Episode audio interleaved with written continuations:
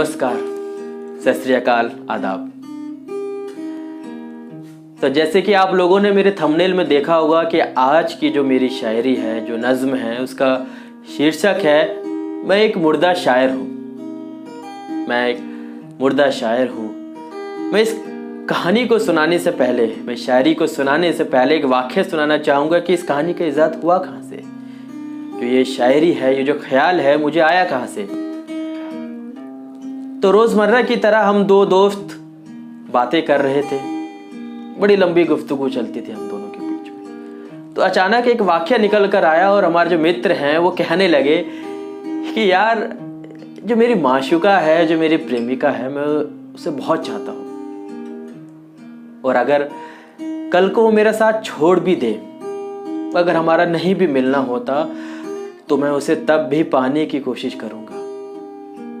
चाहे मैं क्यों ना किसी कब्र में दफन ही क्यों ना हो, तब भी मैं उसे पाने की कोशिश करूँगा। तो बस एक ख्याल मुझे वहाँ से आया और इस पर मैंने कुछ चंद लाइनें लिख दी और आशा करूँगा कि आपको पसंद है। तो लाइनें कुछ यूँ हैं कि मैं एक मुर्दा शायर हूँ, जो कब्र में पड़े अन कहे बेजुबा पड़े अल्फाजों को बयां कर रहा हूँ।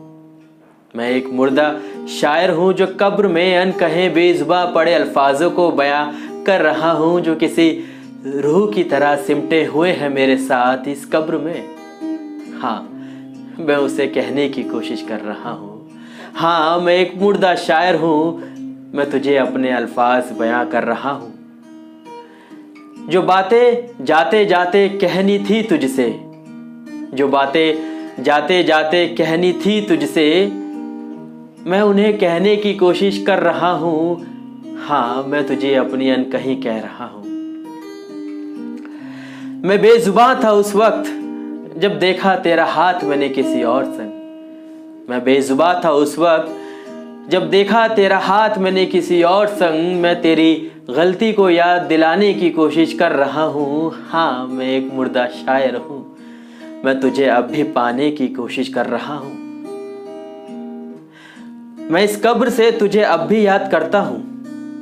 मैं इस कब्र से तुझे अब भी याद करता हूँ। तेरे दिए हुए जख्म को समेटे किसी बच्चे की तरह रखता हूँ।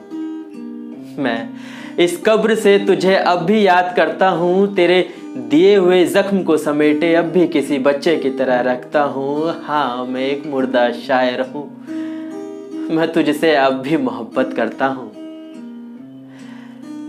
तेरे खत को मौत की कफन की चादर समझकर मैं ओढ़ चुका हूँ। तेरे खत को मौत की कफन की चादर समझकर मैं ओढ़ चुका हूँ और तेरे साथ बिताए हुए वक्त को एक सुनहरी चादर समझकर बसर कर रहा हूँ।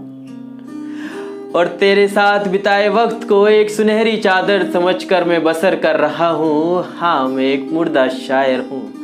मैं तुझे अब भी याद करता हूँ। मैं इस कब्र के सात बाय तीन कमरे में खुशी से रह रहा हूँ। मैं इस कब्र के सात बाय तीन कमरे में खुशी से रह रहा हूँ, जो देखे थे तेरे संग सपने। हाँ अब बस थोड़ा अकेले रह रहा हूँ। हाँ बस अब थोड़ा अकेले रह रहा हूँ।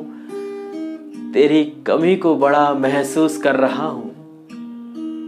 तेरी कमी को बड़ा महसूस कर रहा हूँ। हाँ मैं एक मुर्दा शायर हूँ। मैं तुझे अपनी अनकही कह रहा हूँ। शुक्रिया।